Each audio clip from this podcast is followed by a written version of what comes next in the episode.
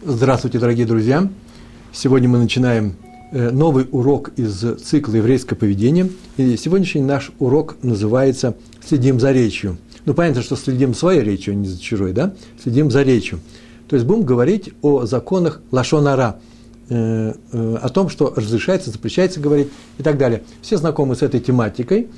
И, как правило, я вообще-то старался ее не затрагивать, потому что уроков на Толдот – на сайте Толдот на эту тему много, текстов много, и книг много, и мы занимались другими аспектами еврейского поведения. Но раз в полгода, в год э, мы возвращаемся к этой теме. Почему? Потому что, когда у меня накапливается, хидушим называется, да, те вещи, которых стоит поделиться со, с остальными людьми, которые не э, всем, как э, практика показывает, хорошо известны, то я спешу это сделать. И на самом деле, ну сколько же можно ходить на уроки, когда одно и то же мне говорят, все время говорят, ну не говори, того-то не говори, этого я уже знаю. Так же, как и говорят мне, не ешь того-то, не ешь это. Это очень важные и нужные уроки. Но хочется однажды проводить такие уроки или прочесть такую, э, э, такой урок, такую статью, такую книгу, в которой вдруг все поворачивается по-новому. И когда вот я что-то нахожу новое, то я спешу э, прийти сюда и дать это новое. Хотя бы немножко, может быть, из целого часа всего этого нового у меня наберется на 2-3 минуты. Сегодняшний урок называется «Следим, мы следим, следим за речью». А именно, само правило звучит таким образом. Надо очень стараться, каждому человеку нужно очень стараться, чтобы не осквернить свою речь злословием, сплетнями и прочими запрещенными э, вещами, словами. Недельный раздел Тецаве.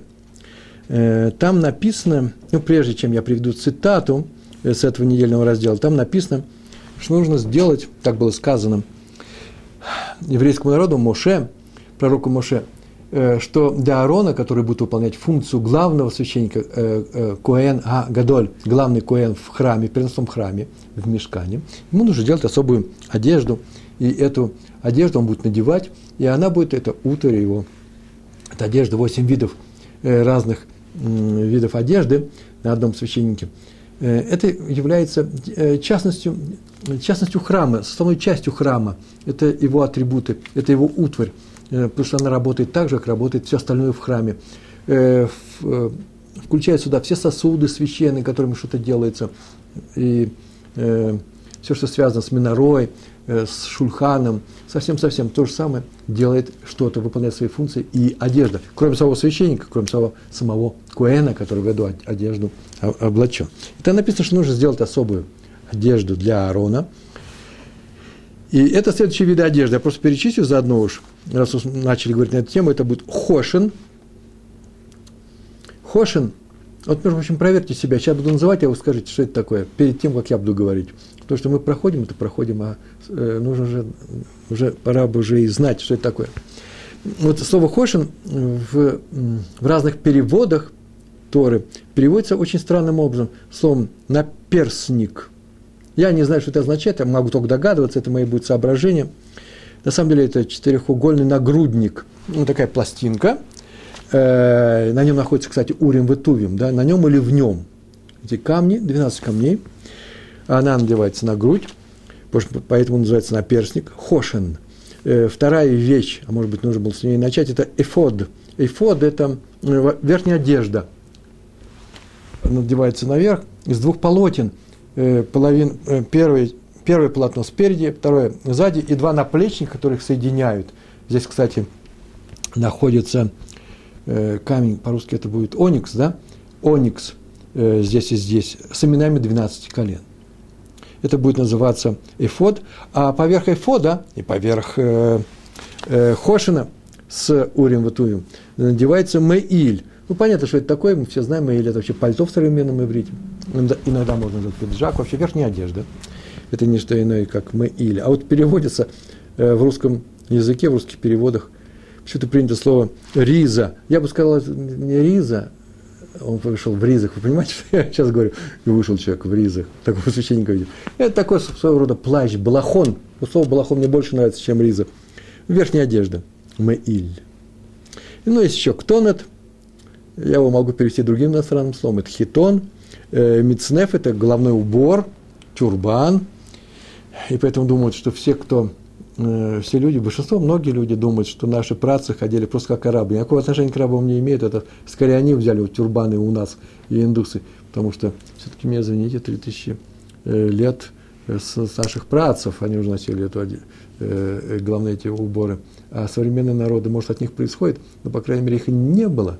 Ни одного из этих народов не было, когда наши працы уже ходили в этих тюрбанах. Э, и авнет, ну, это широкий пояс, это тоже иностранное слово есть кушак, да, который надевался спереди. Ну, циц на голову и так далее. Я перечислил почти все. Да, назвал все восемь. Написано в, в книге, возвращаемся к нашей теме, Лашонара, Лашон смотреть между своим языком, своими устами, своим, своей речью.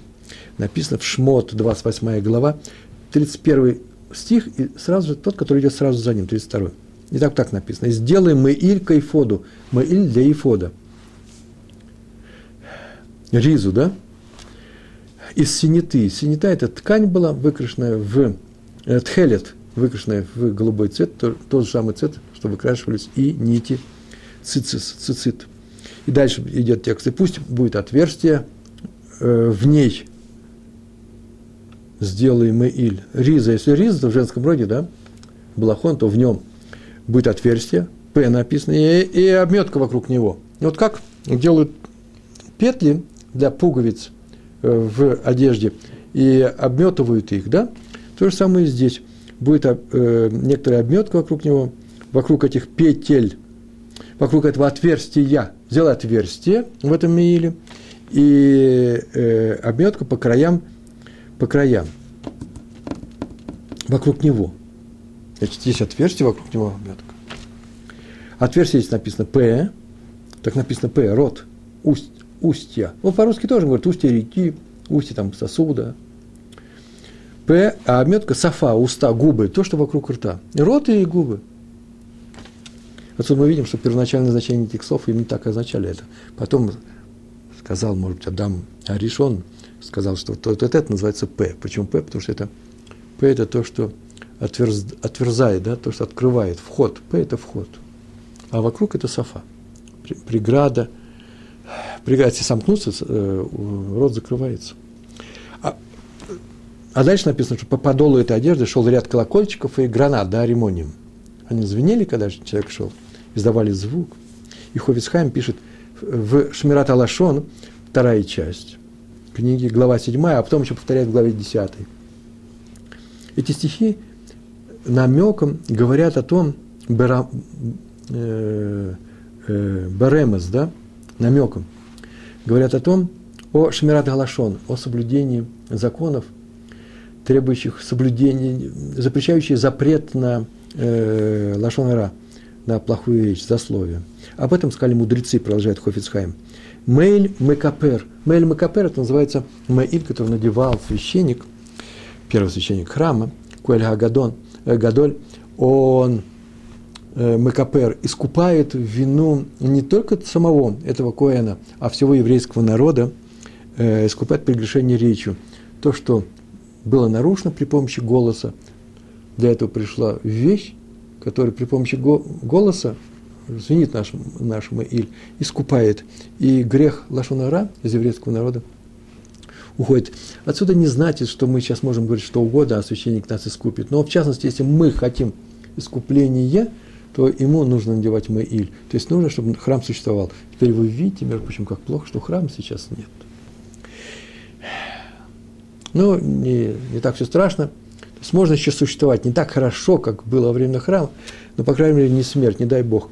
Э, и есть способы э, учить Лашон Рая и не нарушать, поэтому не нужно будет искупление. А э, есть такая вещь, как тшува, и тшуву никогда не поздно сделать. Есть специальный раздел во всех книгах про Лашон Ра, каким образом делается тшува. Тяжело это делается, необычайно, но главный, первый этап необходимый, это необходимый этап. Это взять и однажды понять, что ты этой болезнью в какой-то степени болеешь, можешь говорить плохие слова о других людях, и хочется говорить о них, значит, теперь я этого не буду делать, несмотря на то, что правда, неправда, не хочу, все, не буду. Так сказал Всевышний, пусть придет вещь с голосом, Маиль с колокольчиками, да, и искупит грех с голосом, а именно Лашонара. Между прочим, цвет здесь тоже играет роль, тхелет. Сейчас я заканчиваю теорию, а потом буду рассказывать те, душим, те новости, которые я здесь обнаружил.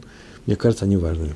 Э, цвет тхелет, голубой цвет, напоминает море. Так написано в Мидраше. А море похоже на свод небес, на ракия, на небо. А свод уподоблен трону Всевышнего, кисе.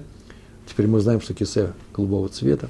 Поэтому и говорят, что э, в Мидраше сказано, что э, кисе Всевышнего, трон его, он сделан из голубого драгоценного камня. Это отсюда, потому что он обладает светом неба. И посмотрит человек на Маиль Куэна и вспомнит, что в будущем ему предстоит предстать на суде перед троном Всевышнего. Видит Куэна, а понимает, что сейчас скоро его ждет суд, в котором будет судиться за все свои прегрешения, и поэтому он будет судиться за свой лашон. И нужно сделать так, чтобы лашон, язык его был лашон тов, хорошим языком, не был лашон ра. И не согрешит. Почему нужно опасаться нарушения, сделанного ртом, это же орган человеческого тела, больше, чем всех остальных э, нарушений, которые мы делаем остальными органами? Почему столько внимания отводится именно рту? Э, здесь несколько ответов. Ну, первый ответ очень очевидный. Почему? Потому что именно ртом, речью, своей речью, человек отличается от животных. И не будь у нас речи, у нас не было бы э, выбора – Э, свобода выбора, свобода воли изъявления. Я бы не выбирал между хорошим и плохим, вы так скажете, но выбирает мозг, выбирает сознание человека. Да, но все это выражается именно в конкретных языковых образах. Современная наука тоже это подтверждает. А самое главное, что как Всевышний создал мир, этот мир словами, это тоже очень странная вещь. Почему именно на это мы обращаем внимание? Потому что ведь когда он создавал этот мир, еще не было времени. Он время создал словами. Слова имеет приоритет перед всем, вообще перед всем.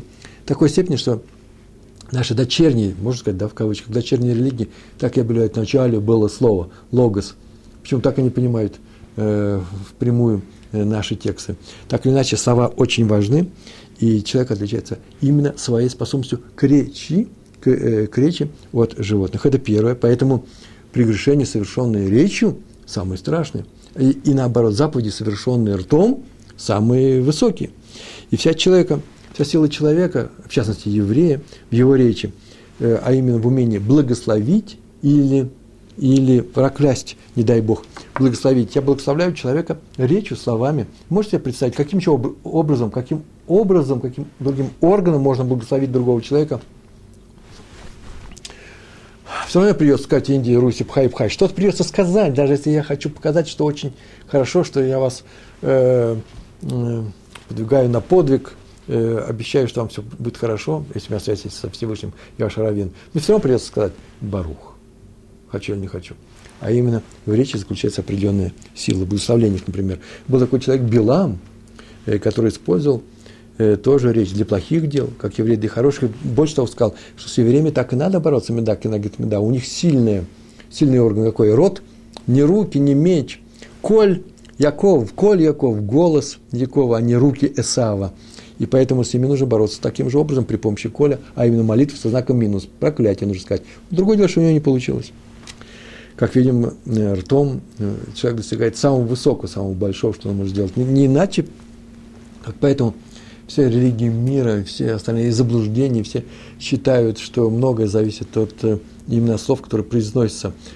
Мантры, да, называется на Востоке – Э, то, что они произносят, э, и прочие э, молитвы, заклятия и прочие вещи. Все это связано именно с ртом. Посмотрите любой религии, всегда, везде и всюду. Это все понимают.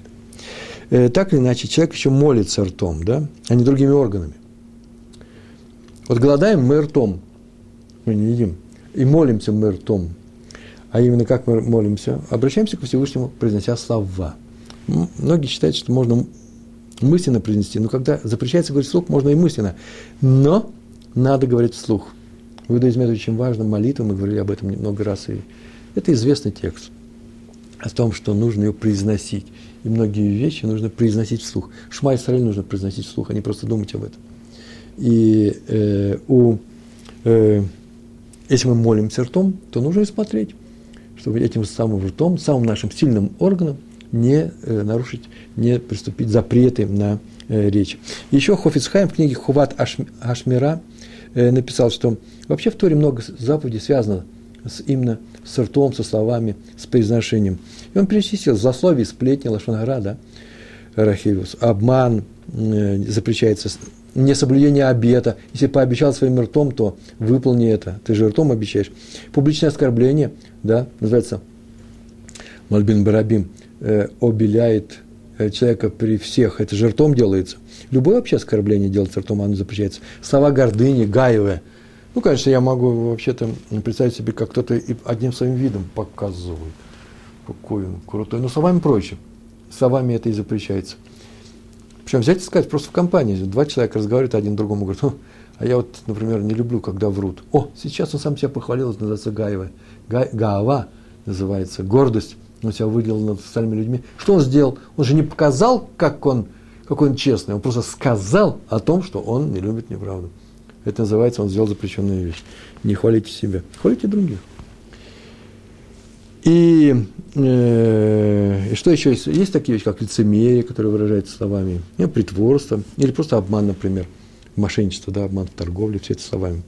Э, столько запретов, Хофицхайм подчеркивает, нету, нет стольких запретов, которые связаны с другими органами. Именно большинство из них с ртом.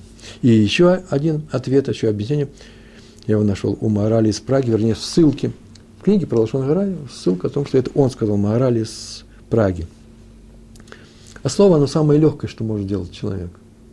Самое легкое. Подумать-то еще проще, это я от себя добавлю, но слово проще, чем действие. И он так написал, рукой ударить, это еще нужно приложить какие-то усилия. Мало того, что физические усилия, еще нужно перед, у нормального, взрослого, серьезного и нормального человека – еще ему нужно преодолеть некоторые, некоторые препятствия, которые у него внутри он испытывает. Ему нет желания ударить, нужно заставить себя ударить кого-то. А вот сказать плохое слово, нет, не ударить словом, да, он так написал, ударить словом. Не надо никаких усилий, наоборот, нужно сделать усилия, чтобы удержать в себе его, чтобы не дать ему вылиться. Ну нет, ну понятно, что есть такие люди, которым ударить проще, чем не ударить рукой. О, это же плохие люди, правильно? Ведь это же нехорошо так поступать. Поэтому надо посмотреть на самих себя. Мы то же самое делаем со словами. Иногда бывает там проще сказать неправду, чем и она выскочила, и мы не можем остановиться. Так мы же чем отличаемся от этих людей? Они дерутся, а мы ртом делаем нарушение. Поэтому нужно сделать так, чтобы мы контролировали. Они кулаки, а мы свои слова. Потому что вообще последствия я даже еще не знаю, где еще хуже может от наших слов последствий больше. Евреи, еврейское слово, Коль Яков, большие последствия. Раби Рухам Лейбомец, крупнейший раввин, он был учеником Хавицхайма и многих учителей. И в частности говорил, что многие люди, так он такую фразу сказал, «Э, многие люди обычно склонны прощать чужие прегрешения. Вы знаете, между прочим, очень часто бывает на, моем, на моих уроках, мы уже прошли, урок у нас же был больше 140, да, это же вообще чуть ли не лейтмотив, э, лейтмотив. один из, э, одна из составляющих э, мелодий наших уроков. Но не приставай ты к другим, смотри за собой, не замечай с другими всякие вещи. А тут сейчас все наоборот, сейчас будет написано с объяснениями, сейчас объясним, в чем дело делается. делается. Некоторые люди склонны прощать другим некоторые прегрешения. Что значит не простить? А почему? Потому что они видят не видят в этих прегрешениях вообще греха. Ничего страшного. Они и сами так склонны поступать. А поэтому и не пристают к другим. И Раф Лейбовец, Лейбовец продолжает. Но вот Хофицхайм учил нас так не поступать. Он никогда никому не прощал Лашон Ара. Я не знаю сейчас, что это такое. Так прям приходить за каждым и говорить Лашон Ара. Сейчас посмотрим. Почему? Потому что он сам считал, что этот грех страшное, страшное преступление. И про него известно, что он никогда ни разу его, этот запрет не нарушил. Поэтому нужно, в принципе, что нужно сделать? Не прощать другим людям другие прегрешения. Потому что, посмотри, если прощаешь, не, не в тебе ли оно. А теперь вот повторялось объяснение. Я консультировался сегодня и нашел это объяснение. Действительно, не стоит подходить с двойной бухгалтерией к себе и к людям. Например, к себе прощать одно, а другим то же самое не прощать. Приставать к ним и говорить, что вы делаете. Нельзя. Поэтому, если себе прощаешь, другим прощай. Возможно так. Но, если себя прощаешь, то и другим прощай. Но и ты же не хочешь совершать плохие дела. Вот будь требователен к, к самому себе. Не прощай себе. Начни с себя, по крайней мере, не прощать. Вот когда полностью избавишься от это прегрешение, вот тогда можешь замечать такое же дело с другими людьми и начать с этим бороться. И даже ненавидеть это действие в других людях. Договорились, да? Но начинать нужно с самого себя. Так мы читаем слова Ерухама Лейбовича. Лейбовица. Вторая вещь, которая сегодня у нас есть, адмор из гур. Ну как же может быть без адморов из гур, да? Э, нет таких историй, потому что совершенно замечательная семья была, целое поколение. Это просто выдающиеся люди. Сейчас будет речь про раби Авраама Мурдыхая Альтера. Афра Имрей Эмет. Эмес. Имрей Эмет. Авраам Мурдыхай Альтер. Сейчас будет слова про него. Я сейчас скажу слова про него. А он слов никаких не говорил. Вот это мои слова про него. Он никаких слов никогда не говорил. Он не сказал свою жизнь, так считается, так все верят в это. И просто никто никогда не слышал ни одного лишнего слова. Больше того, он подписал даже простые слова, простые фразы, все-таки высказывают какими-то недомолвками, э, скорее ремезим называется, э, намеками, движениями или лицом какой-то, э, каким-то, каким-то образом, или просто движением руками. Он старался не говорить. Почему? Потому что не дай Бог, что им сказать ненужное, неправильное, лишнее. Мы с вами поступаем по-другому, может быть. Если нет запрета на мои слова, то я их произнесу. А он на это смотрел немножко иначе. Адмор из Он так смотрел. Я так объясняю его действия.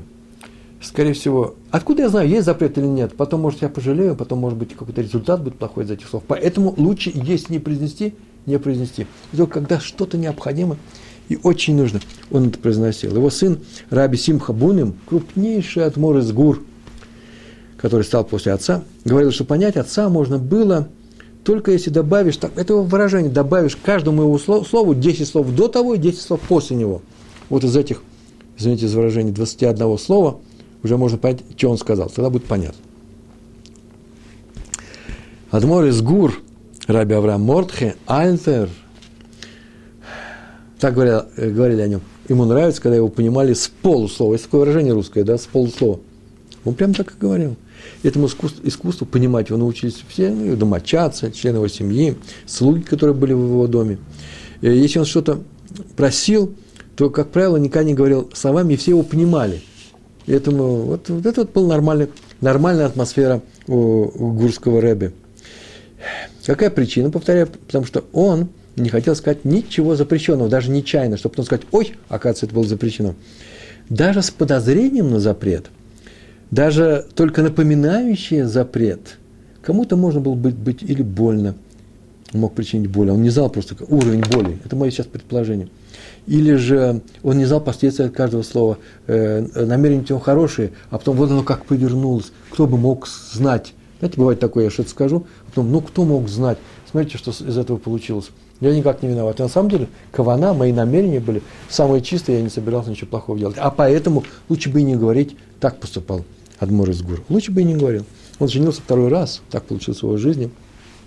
И он а, а, обратился, в самом начале обратился к своей молодой жене, второй жене, которую звали Фейга Минч, так ее звали. И он сказал ей, что ты знаешь, что я вообще говорю мало. По-моему, даже эту фразу, которую я сейчас сказал, сказал меньше слов, чем вот я сейчас ее назвал. Все должны говорить мало. Он сказал свое кредо. Все должны говорить мало. А я тем более. А почему ты тем более? Ну, потому что есть люди, которые, я же вижу, как они себя ведут. Я в мысли передаю сейчас только. Которые пойдут по моему слову хоть в огонь. И поэтому мне надо очень и очень внимательно смотреть своими словами, чтобы они не пошли по моему слову в огонь. Они так поймут мои слова. Вот это одно из объяснений, почему он себя так вел. Он никогда не говорил ничего лишнего. Самое лучшее э, свойство человека, чтобы не нарушать, не дай Бог, нарушать э, словесные Э, языковые э, запреты. Да? Раби Илель Каган из Ешивы, Гродно, в Аждоде. Он рассказывал. Это рассказ, который через него нам дошел. Однажды стали приходить люди к Раби Зунделю Гутнер, был такой Зундель Утнер в местечке Айшишок. Вы знаете, я вот встречаю иногда в связи с, некоторыми биографиями людей, Э, это, это название каким-то образом связано с этим местом Айшишок. Я даже не знаю, где ударение ставится, где-то в Литве. А местечко довольно-таки известное. Там были крупные раввины. И в последнее время я начинаю встречать людей, которые так говорят, ой, а мой дедушка А одна женщина сказала, ой, а мой папа родом из этого местечка. Оказывается, местечко существующее, литовское местечко. И начали к нему приходить люди, э, к, в, это, в это местечко, для того, чтобы получить у него благословение за брахой. Ну, одна компания приехала, вторая, прям приезжают люди, Рыбы благослови. Он очень удивился. Он очень отказывался, был очень скромным. Что вам в благословении моем, да? Э, спросил, кто их посылает. Оказалось, что Хофиц Хаим. Хафец Хаим их посылает. Считает, что это очень важное и нужное благословение. Но он согласился, вздохнул, что теперь делать, и начал благословлять людей. Браху им говорить. А через некоторое время он встретился с Хафиц Хаим, Хаимом и спросил его, э, почему Раф посылает, в принципе, для этого к нему людей. Он даже и благословлять-то не умеет. Он, слышите, что он сказал? Я и благословлять не умею толком. Я не гожусь для этого, Лорауи, не гожусь. Хофицхайм ответил ему, а тут не надо никакого умения.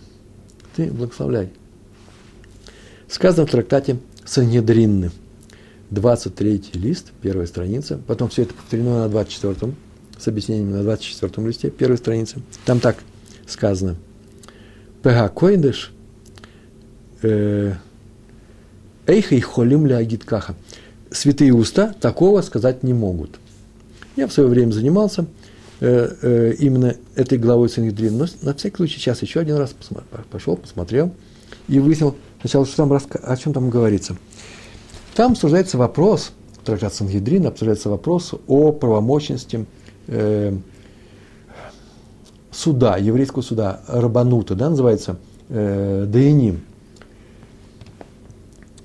И о функциях судей и о функциях и о возможностях, о правах и обязанностях тех, кто пришел судиться, э, э, там даны законы. И Раби Мейер в одном месте, вот на этой странице Талмуда, 23, 23 лист первой страницы, 23 листа, там сказано, что Раби Мейер сказал, что человек, э, который один из э, тех, кто стоит перед судьями, у них тяжба с другим партнером, Бальдин называется, он может, что он сделать может?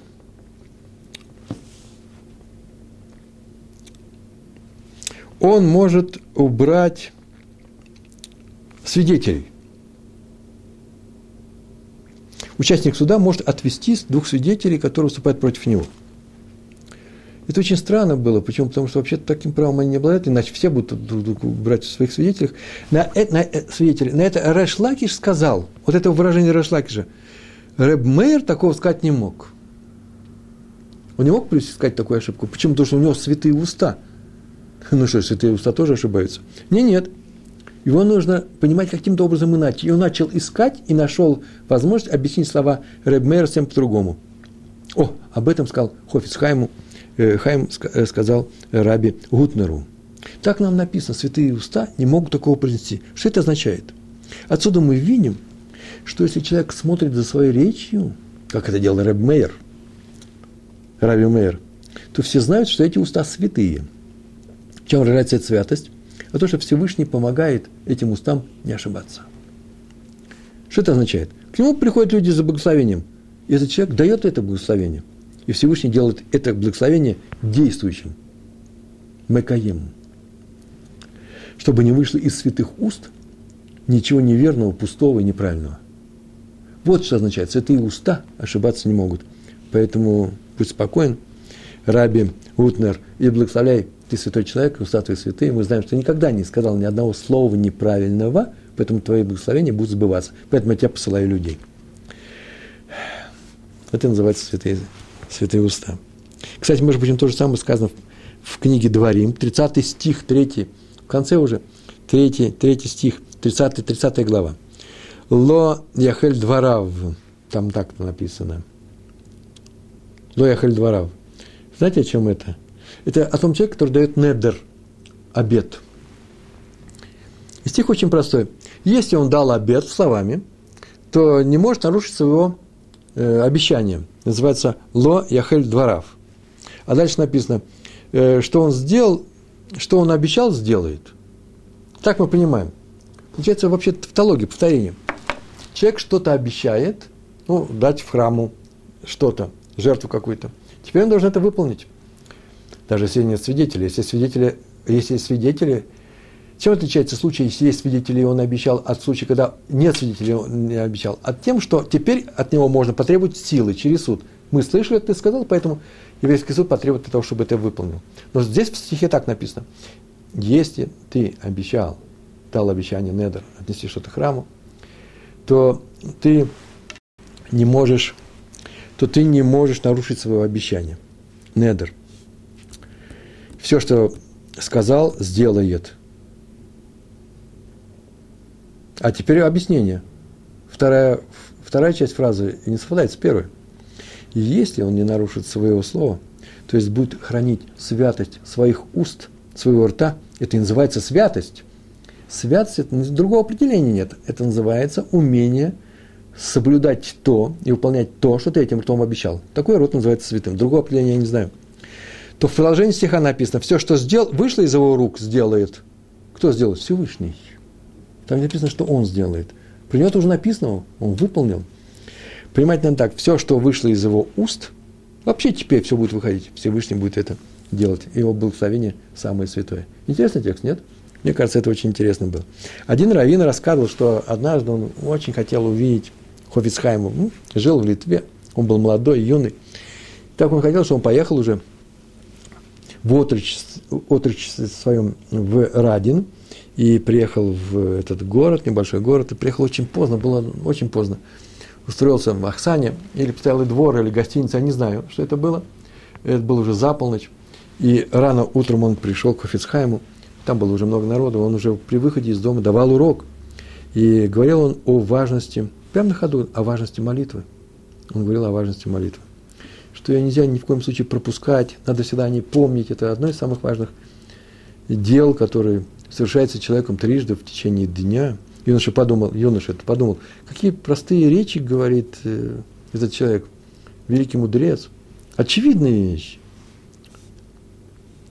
Очень удивился он. Говорит о том, что молитва очень важна, да причем такими простыми словами.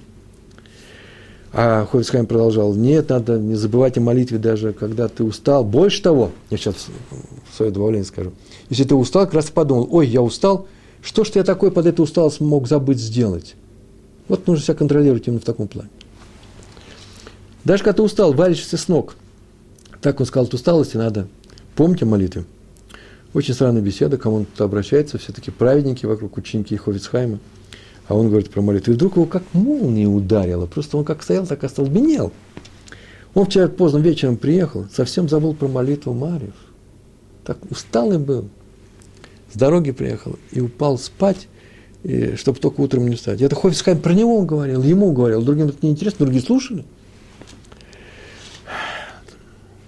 Такая странная была беседа. Кому он обращался? Он, оказывается, ко мне обращался. И через много лет этот раввин уже вырос и сказал всю эту историю Раву Шаху. И спросил, вот я всю жизнь думаю, как так произошло? Это что, Рох, Рох Гакойдыш, Невуа, пророчество такое было, что ему с неба было дано сказать мне, потому что это было для меня актуально, что с тех пор я больше таких нарушений не делал. Или же случайность, просто случайность, один из, один из, э, один из уроков, который он давал. Э, Равшах сказал, что иногда у Ховисхайм, конечно, нельзя ему, нельзя сказать, что не было Руга Койдыш, такой высокий человек, что и через него и пророчество бывало. Так сказал Равшах, так я прочитал. Но в данном случае никакой необходимости в пророчестве и не, на, не было. И рух Акойдыш могло бы и не быть. Почему? Потому что такое свойство есть у каждого еврея, у каждого человека, у каждого ученого, Талмит Хахама, который очень внимательно относится к каждому своему слову. Всевышний помогает ему тем, что каждый раз, когда он открывает свой рот, это бывает только на пользу окружающим. Вот какая помощь от Всевышнего идет. Вы слышите? Тот, кто беспокоится о, своем, о своих словах, о своем рте, тому дается такая помощь, Всевышний помогает, так сказал Равшах Проховицхайма, дается такая помощь, а именно Сядыш моя, помощь с неба, что теперь каждое слово не будет лишним, не будет э, сказано в пустоту. Э, э, всегда найдется человек, для которого оно пригодится. Может, сам Хофицхайм я от себя добавлю. Не могу не добавлять. Может быть, он не обратил внимания на этого юношу, не мог предположить, что он что он говорит о нем, вот человек поздно вчера приехал, и вот дай я вам сейчас скажу иносказательно, что, может быть, он пропустил молитву. Не, нет, так сделал Всевышний. Так сделал Всевышний со святыми устами Хофицхайма.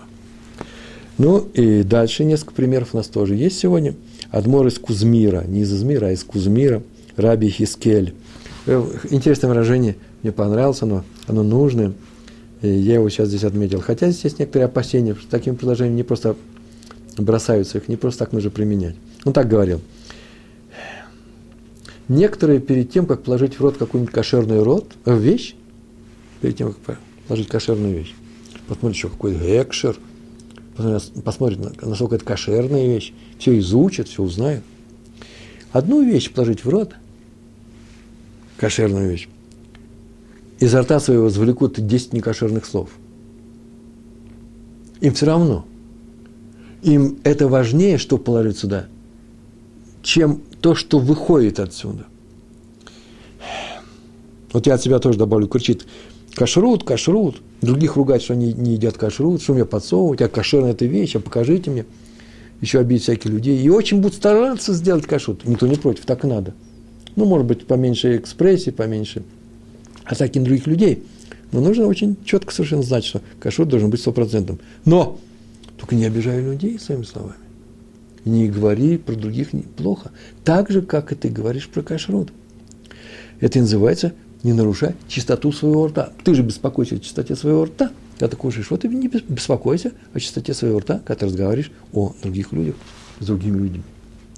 Адмор из Могильница. Могильница, даже не знал, как ты, и найти такое место я не мог найти, честно слово. Сегодня специально пошел, полез в карту Польши, нашел город, так называется, Могильница – известный Адмор оттуда. Я всегда думал, ну, могильница, а сейчас мне нужно произнести было, поэтому я пошел справиться, как это произносится. Существующее местечко, сейчас оно существует. Раби Хель его звали. Говорил следующую фразу, тоже фраза, просто фраза. Есть два вида обжор. Что такое обжора? Зазель, который делает дешевый свой рот. Обжор – тот, который сует все без разбору. А есть второй вид обжор, э, который все вытаскивает изо рта без разбору. То есть произносит то, что запрещено. Э, второе не лучше первого. Ни в коем случае.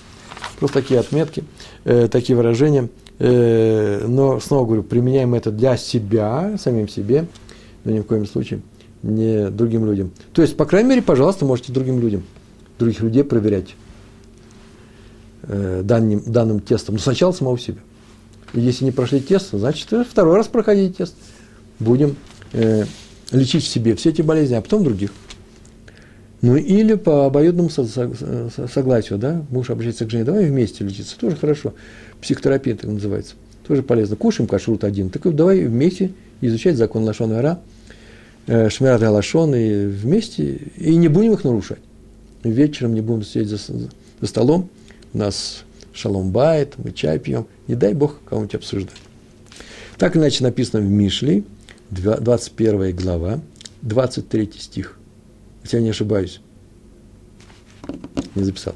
Ну, скорее всего, там написано. 21 глава точно стих. Там написано так. Кто хранит свой язык и свои уста, тот хранит от бед свою душу. О, интересная вещь. Это что еще означает? Не будет беды. Что это означает?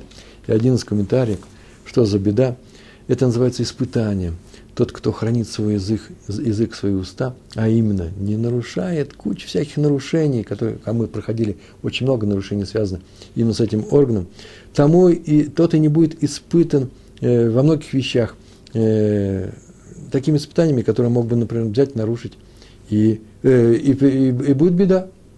Поэтому он спасен от многих бед. Вот на эту тему есть несколько историй. Один человек пожаловался Хафицхаиму, Хафицхайму все-таки, да, все-таки, что он два года, ну, раввин был, он давал дрошу в своей ешиве, в своей синагоге, в своей синагоге, в своей общине, и не очень уверен, что вообще какой-нибудь положительный эффект это привело. Люди навряд ли исправились, и нет никакого положительного влияния Ашпа, но он не видит, он сомневается в этом. Стоит ли продолжать это дело, может, вообще нужно оставить эту общину и заняться этим каким-то другим делом. Хофицхайм ответил, еще Агра, Веленский Гаон, Гаон из Вильни сказал, что каждый раз, когда человек не произносит то, что хочет сказать, вот за эту секунду он получает награду. Мы сейчас не говорили о том, что он хочет сказать хорошую вещь или плохую, но уже само желание молчать, уже за это он получает награду. Коли рега в рега, так сказал, так написала Агра, Веленский Гаон. За каждую секунду идет награда, не просто по совокупности. Такие усилия. Бывает слово, которое, при, которое придет к награде в этом мире. Но если его не произнести, награда в будущем будет, может быть, еще больше. Это нужно взвесить, это нужно знать. И поэтому сказал, откуда ты знаешь, сколько слов было не произнесено после твоей дорожи, после твоих, твоих бесед, которые ты вел на тему мусара в своей общине, сколько было общины не произнесено таких слов э, нехороших, и э, ты способствовал тому, что эти люди получат, э, отказавшись от засловия, от сплетен, получат награду, а значит, твоя награда в этом есть. Прошлый раз, на прошлом уроке мы говорили на эту тему, называется «Зику или рабим», когда ты э, помогаешь, способствуешь тому, что и другие выполняют заповедь, и э, тебе засчитывается вот то, что они сейчас получают награду, и тебе тоже э, копия такой награды. Не, не с них берется эта часть награды, а просто ты еще тоже получаешь эту награду. А я бы еще и так объяснил. Где это я слышал? Ария, где это я слышал? Там так было сказано. Ой, ты не знаешь, ой, ты не знаешь, будет ли тебе награда за то, что ты давал целую беседу каждую субботу, полчаса, в течение двух лет. Тебе будет огромная награда. Почему? По крайней мере, в это время ты говорил, а эти люди молчали. Уж они-то точно не говорили Лашонара в этот момент. И кто способствовал этому? Ты. Но это такая вот шутка, она на самом деле существует, и, может быть, в ней какое-то содержание позитивное есть. Раф Швадрон рассказывал о том, что в Пурим один студент Ешивы Радин э, выпил больше обычного. Э, выпил больше обычного, пришел к Хафицхайму, море по коленах, с вами мы не боимся – то есть не боимся, не боимся разговаривать с такими крупными раввинами. А что он сделал? Он пришел, попросил его. А я, э, он пришел и попросил молодого человека, попросил этот молодой человек, Хофицхайма, так он сказал, э, «А Раф может пообещать мне, я очень прошу пообещать, пускай Раф мне пообещает, что место в, в Ган Энтон, которое у него будет рядом, мое место будет рядом с его, чтобы он мне гарантировал. Я не знаю, где он начитал, с каких книжек народного фольклора, но так он пристал, выпил. Хофицкайм сказал, удивился, сказал, вообще-то я не очень уверен, что у меня место в, Гаден, э, в Ганеден будет, поэтому не могу тебе ничего гарантировать. Тот сказал, нет, не отступ, он не отступал, он просит, чтобы пообещал ему. Тот не соглашался, а юноша не уходил.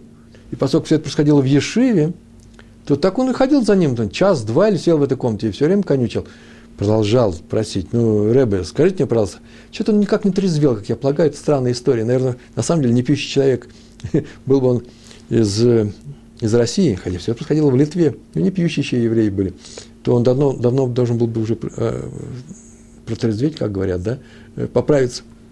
И все продолжалось, написано, не меньше двух часов. И настало время пуримской трапезы, собрались сесть за стол. Значит, это все происходило утром. Даже не знаю, что за трапеза, где-то он уже выпил. Все ждали Хофицхайма, а тот того не отпускал молодой человек. Не отпускает. Пускай Раф мне пообещает, что э, я буду рядом с ним в Ганедом. люди начали просить Хофицхайма, ну, Рэбе, ну, пообещайте им. Что страшного? Нужно же ему уступить. От себя я даже знаю объяснение, почему так нужно сделать. И если Раф там получит свое место, то ведь он же может пообещать. Ведь он же говорит, что он не обещает только потому, что он не уверен, что у него там будет место. Было бы оно, он пообещал бы. Если бы место будет, то пообещайте, а если его там не будет, то нет и нарушения.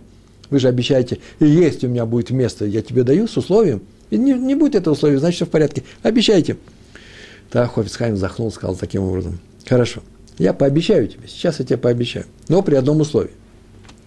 Вот спроси меня, почему, между прочим, если у меня будет место в Ганедане, то из-за чего?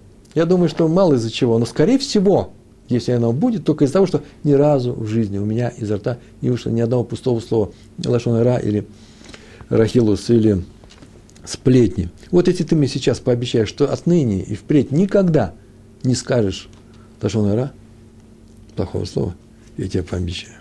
Юноша испугался. Я же, там не было написано, я бы так сказал. И тут же протрезвел за страх. И сказал, что он не может выполнить такого страшного обещания, он не уверен. И поэтому сон просит без всяких условий. Вот в этом варианте эта история кончилась тем, что вообще неизвестно, чем она кончилась. Так иначе Раф Швадрон рассказал эту историю, чем она кончилась, не сказал. Через много лет он рассказал эту историю за столом руководителя Ишива Лейквуд, раби Шнеура Котлера. Рава Котлера он был. Тут выслушал сказал, о, эту историю он знает, даже продолжение знает. От кого он услышал эту историю? От свидетеля, от своего отца, раби Арона Котлера, известнейший рави в Америке. И всю американскую Ешиву сделала Арон Котлер. Все Ешивы выходят оттуда. В этой истории есть продолжение или окончание. Якобы после того, как юноша отказался взять на себя такое обязательство, Хофисхайм почему-то вдруг резко сказал, он, надо сказать, никаких резких слов не говорил. Он сказал, уберите его от меня. И того убрали. Страшные слова. Значит, была какая-то особая причина для того, чтобы голосовать и сказать. И Хофисхайм пояснил. Он так сказал. Так в пересказе от отца к сыну в семье Равинов Котлеров. Так было сказано. Я удивляюсь, человек стоит у входа в Беошер в счастье и не входит. Я такого себе представить даже не могу. Это означало, что если бы он принял на себя условия, да, я обязуюсь никогда не говорить лжен то Всевышний бы ему помог. И он больше бы никогда бы не нарушил этот запрет, который предложил ему, эти условия предложил ему э, Хофисхайм. И у него было бы гарантировано место в Ганедне. Почему он этого не сделал? Он что, не знал это правило? Ну, вот я, например, не знаю после этой истории, возьмем ли мы на себя такое обязательство, если нам предложит, поможет ли нам небо. Вот я не очень уверен. Вообще оно помогает. Может помогать. Многие люди берут на себя какие-то обязательства, не вся получается. Или наоборот, не поставит ли, может быть, оно, если я возьму такое обязательство, перед, перед нами новые испытания именно на эту тему.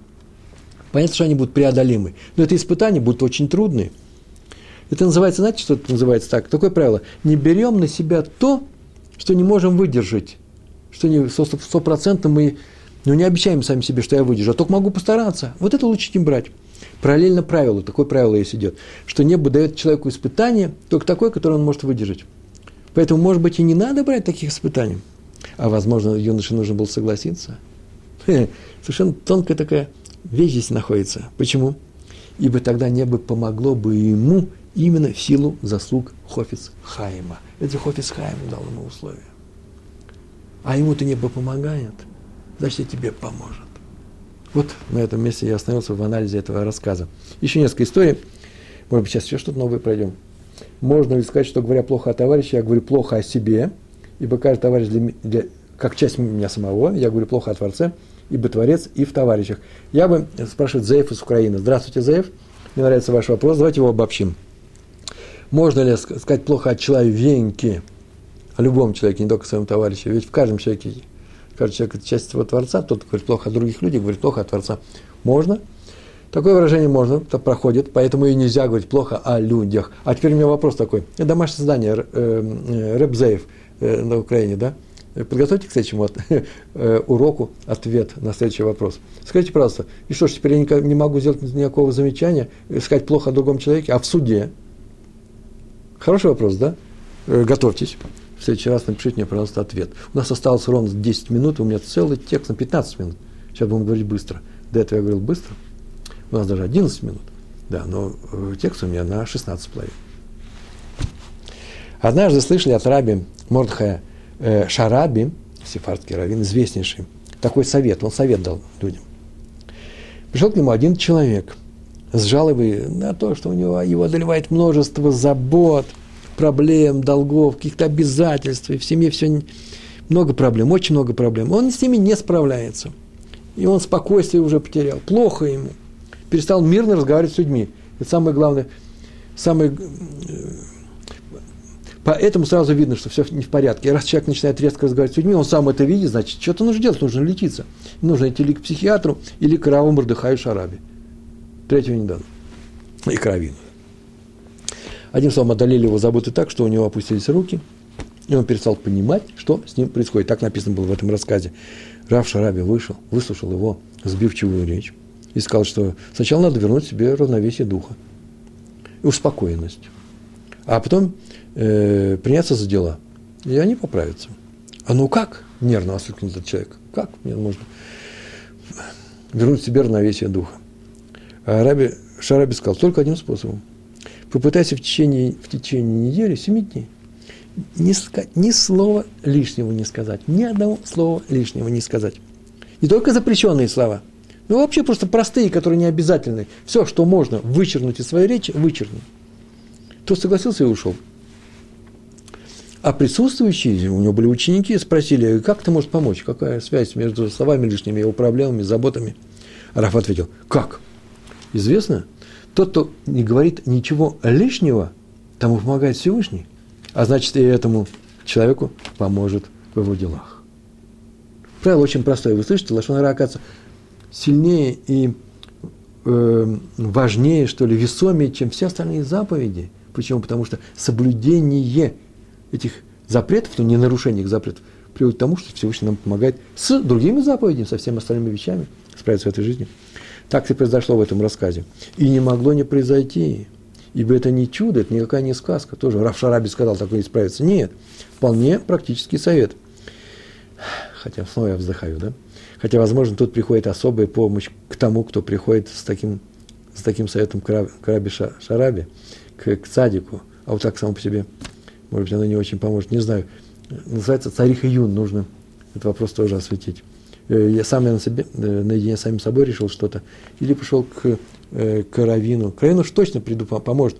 Всевышний ему поможет, чтобы его слова не были пустыми. А если я возьму его совет, приму, то Всевышний ему поможет чем? Поможет тем, что я буду выполнять.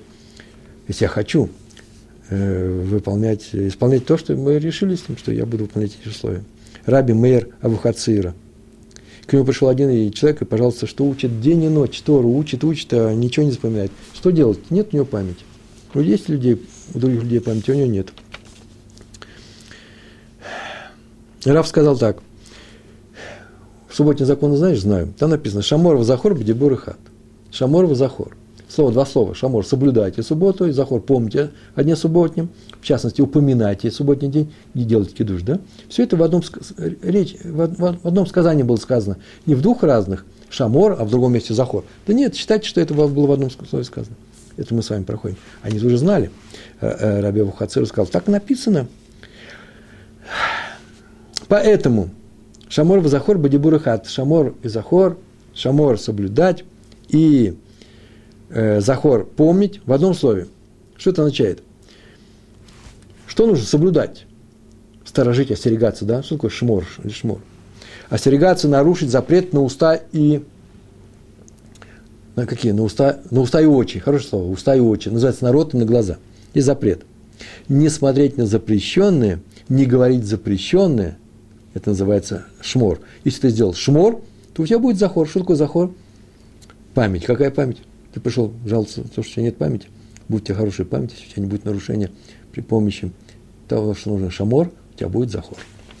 Сказано в Могиле, 13 глава, 13 глава, какая глава? 13 лист, второй стих, там так сказано, никто не сказал Лашон больше, чем злодей Аман. Аман умел говорить Лашон который вообще никто никогда не умел говорить. Да, у нас скоро будет Пурим, так на эту же тему тоже можно сказать здесь два слова. Что сказал Гаман? Он сказал царю, что евреи рассеяны среди других народов, отделены от них, что они не едят с другими, так написано в Мидраше, да? Что они не женятся на других народах, не берут себе в жены, супруги, не празднуют с другими, э, своего Бога слушают больше, чем царя, э, постановление царя, э, с, э, свои законы соблюдают больше, чем царские. Э, если у них будет муха, в, упадет к ним в стакан, они выбросят и, и выпьют, а если царь, ой, не еврей, ай-яй-яй, ай, вино не вареное, да, э, дотронется царь до этого бокала, то они выплеснут его. Видите, как он, они относятся к евреям. Жуткие вещи он сказал. А теперь спрашивает, спрашивает в своей книге Шимшон э, э, Раби Пинкас, Раби Пинкас, Пинкус. Он спрашивает, и что особенно сказал Аман?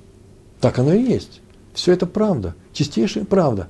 Мы все, все, каждое слово его было. Мы живем отдельно от других народов, не спешимся с ним по своим законам. Все это была правда. Почему мы говорим, что нет большего лашона гора, чем сказал он? И отвечает, что такое лашона гора? Это когда говорят о человеке, в котором есть положительные качества, отрицательные. Отрицательные. Положительных качеств может быть очень много. Их выпячивают отрицательные качества, говорят только о них. Причем отрицательные качества в твоей оценке. Для Амана, для Амана и для Ахашвероша, для царя, именно эти качества были отрицательные. Вот их и достали. Человек говорит о том, э, э, о чем он хочет подчеркнуть в негативе о другом человеке. Это называется лошонара. Все, что он сказал, это правда, но именно эта правда возбуждает, возбудила такую ненависть и нелюбовь в, и в царе, и в остальных перцах, э, что они задумали уничтожить весь еврейский народ. Нет такого человека, который скажет такой лашон гора, как сказал Гаман. Почему? Потому что после слов бывает всякое, но после слова Гамана еврейский народ собрались убивать. Теперь мы просто, просто должны знать, когда мы говорим о другом лашон гора, уж что мы сейчас хотим сделать. Не хотим ли, мы не, э, э, не поднимаем ли на, э, наружу его отрицательные качества, которые, может быть, там присутствуют, а о них нельзя говорить. И вообще, лашон гора, это на самом деле, как всегда мы повторяем, это не что иное, как запрещенная правда. Правда – но она запрещена. Было однажды заседало большое заседание э, Раинов Литвы в Вильне, в Вильнюсе. И молодой еще Хофицхайм встал и сказал, что, может быть, мы э, скажем, мы раввины скажут по всем своим общинам и, и шивам, э, по всем своим местечкам о том, что нельзя говорить лошон ара, это так же плохо, как кушать свинину, как мы сегодня говорили. А поэтому этот запрет приравнивается к этому запрету. Давайте так сделаем. И там присутствовал Женя, молодой раби Хаим Озер Гроджинский, который сказал ему, наедине сказал – Цедек. Все, что ты сказал, совершенно правильно. Но вот я боюсь, как бы не добьемся мы э, обратного результата, не дай Бог. Какого обратного результата? Люди свинину не едят и стараются не положить в рот ничего не кошерного, трефного, не дай Бог. А своей, своей речью смотрят меньше. Но если ты приравняешь эти два запрета, Ой, я боюсь, что они и свинину будут относиться как к лошонара. Как бы наоборот не получилось, поэтому приравнивать ничего нельзя. И э, поэтому э, рабаним нашим раввинам на, с, этим, с этим не согласились. А, кстати, в Пурим пришли ученики Хофицхайму, тоже немножко, может быть, э, выпили вина, не знаю, показали ему спектакль Ешивы, все смеялись. Одна из сценок, ну, чистый КВН. КВН вообще вышел ты откуда? Из Ешив литовских одна из сценок, и спорим, Пурим Шпиль, вот что такое КВН, откуда он взялся, э, то одна из сценок намекала на события, которые были недавно прошли, или давно прошли здесь, в Ешиве, были не совсем хорошие, там был спор, махлокет, и высмеивал некоторых людей в шутку, и вдруг Хофисхайм сделал серьезное лицо и очень строго сказал, в Пурим, даже в Пурим нельзя нарушать запрет на Лашон Это очень важный закон. Нельзя даже шутку нарушать э, запреты на нашу речь, чистоту нашей речи. А мы говорим, очень часто такое бывает, что кто-то что-то сказал, я бы ему сделал замечание, сказал, что сейчас сказал. Он говорит, ну, он мы же понимаем, это на шутку, в шутку сказано, все смеются, все свои здесь. Это такой же запрет, как и очень серьезно сказать. Нельзя говорить, нельзя говорить. Нельзя воровать, нельзя воровать даже в шутку. Нельзя убивать, нельзя убивать даже в шутку. Раби Иуда Цатка, у нас осталось ровно полторы минуты постановил, что в каждый, э, каждый человек в его Ешиве, так они постановили, так они решили, что каждый, кто скажет запрет лаш, э, э, нарушит запрет лашонара, плохую, плохую речь, засловие, придет к нему, ну, купа стоит на столе, все видят это, и положит туда одну лиру, мелкая монета. Все удивились, а потом как-то к этому привыкли, так и делали. Приходили и э, клали туда лиру. Однажды, однажды к нему пришел студент и сказал, что вот я сказал то-то, то-то. Он сказал, что сказал. Они говорят, что это лошон Я говорю, что это не лошон я восемь раз могу это сказать. И они так припирались долго, э, э, а Раф Цатка сказал, а вдруг ты ошибаешься? Вдруг на самом деле плохо. Ты идешь, покупаешь костюм, ты заплатишь большие деньги, большие деньги. Послушай, может, ты ошибаешься, почему ты не получишь одну лиру для того, чтобы не сделал нарушение, э, чтобы, а вдруг, есть такая вероятность, не сделал нарушение Лашон Ара, то посмотрел на, на, э, на своего учителя Аравия Иуда Цатка говорит, я сейчас положу все 8 лир, я собрался 8 раз это сказать, положил 8 лир. А однажды пришел сам, и на этом заканчиваем, сам Равцатка пришел, посмотрел на всех, говорит, ой, сегодня начал рыться по карманам, достал лиру, положил ее сюда и говорит, вот мне придется тоже э, выкупить самого себя. Как мы решили, штраф э, к нас. Почему? Потому что сегодня я спорил на тему Талмуд с одним человеком, я боюсь, что я немножко нарушил. Я, наверное, сказал ему лишнее. Поэтому я на всякий случай заплачу. Да-да, точно Лашон Рай сказал. Ученики пришли и сказали, Рэбе, мы-то ведь знаем вас. У вас никогда из из вашего рта не вышло ничего плохого, ни разу плохого ни разу не вышло. Вы ведь сейчас это сделали в воспитательных целях. И Равсадка сказал, а, тем более, и раз это в воспитательных целях, значит, я сейчас только нарушил, может быть, нарушил этот закон, поэтому уж точно стоит самооговор, то, что сам про себя сказал, стоит одной лиры. Он положил эти деньги. Нельзя говорить о других людях плохо, даже если вы говорите плохо о себе. Плохо о себе тоже нельзя говорить никогда, потому что Всевышний присутствует и в нас тоже.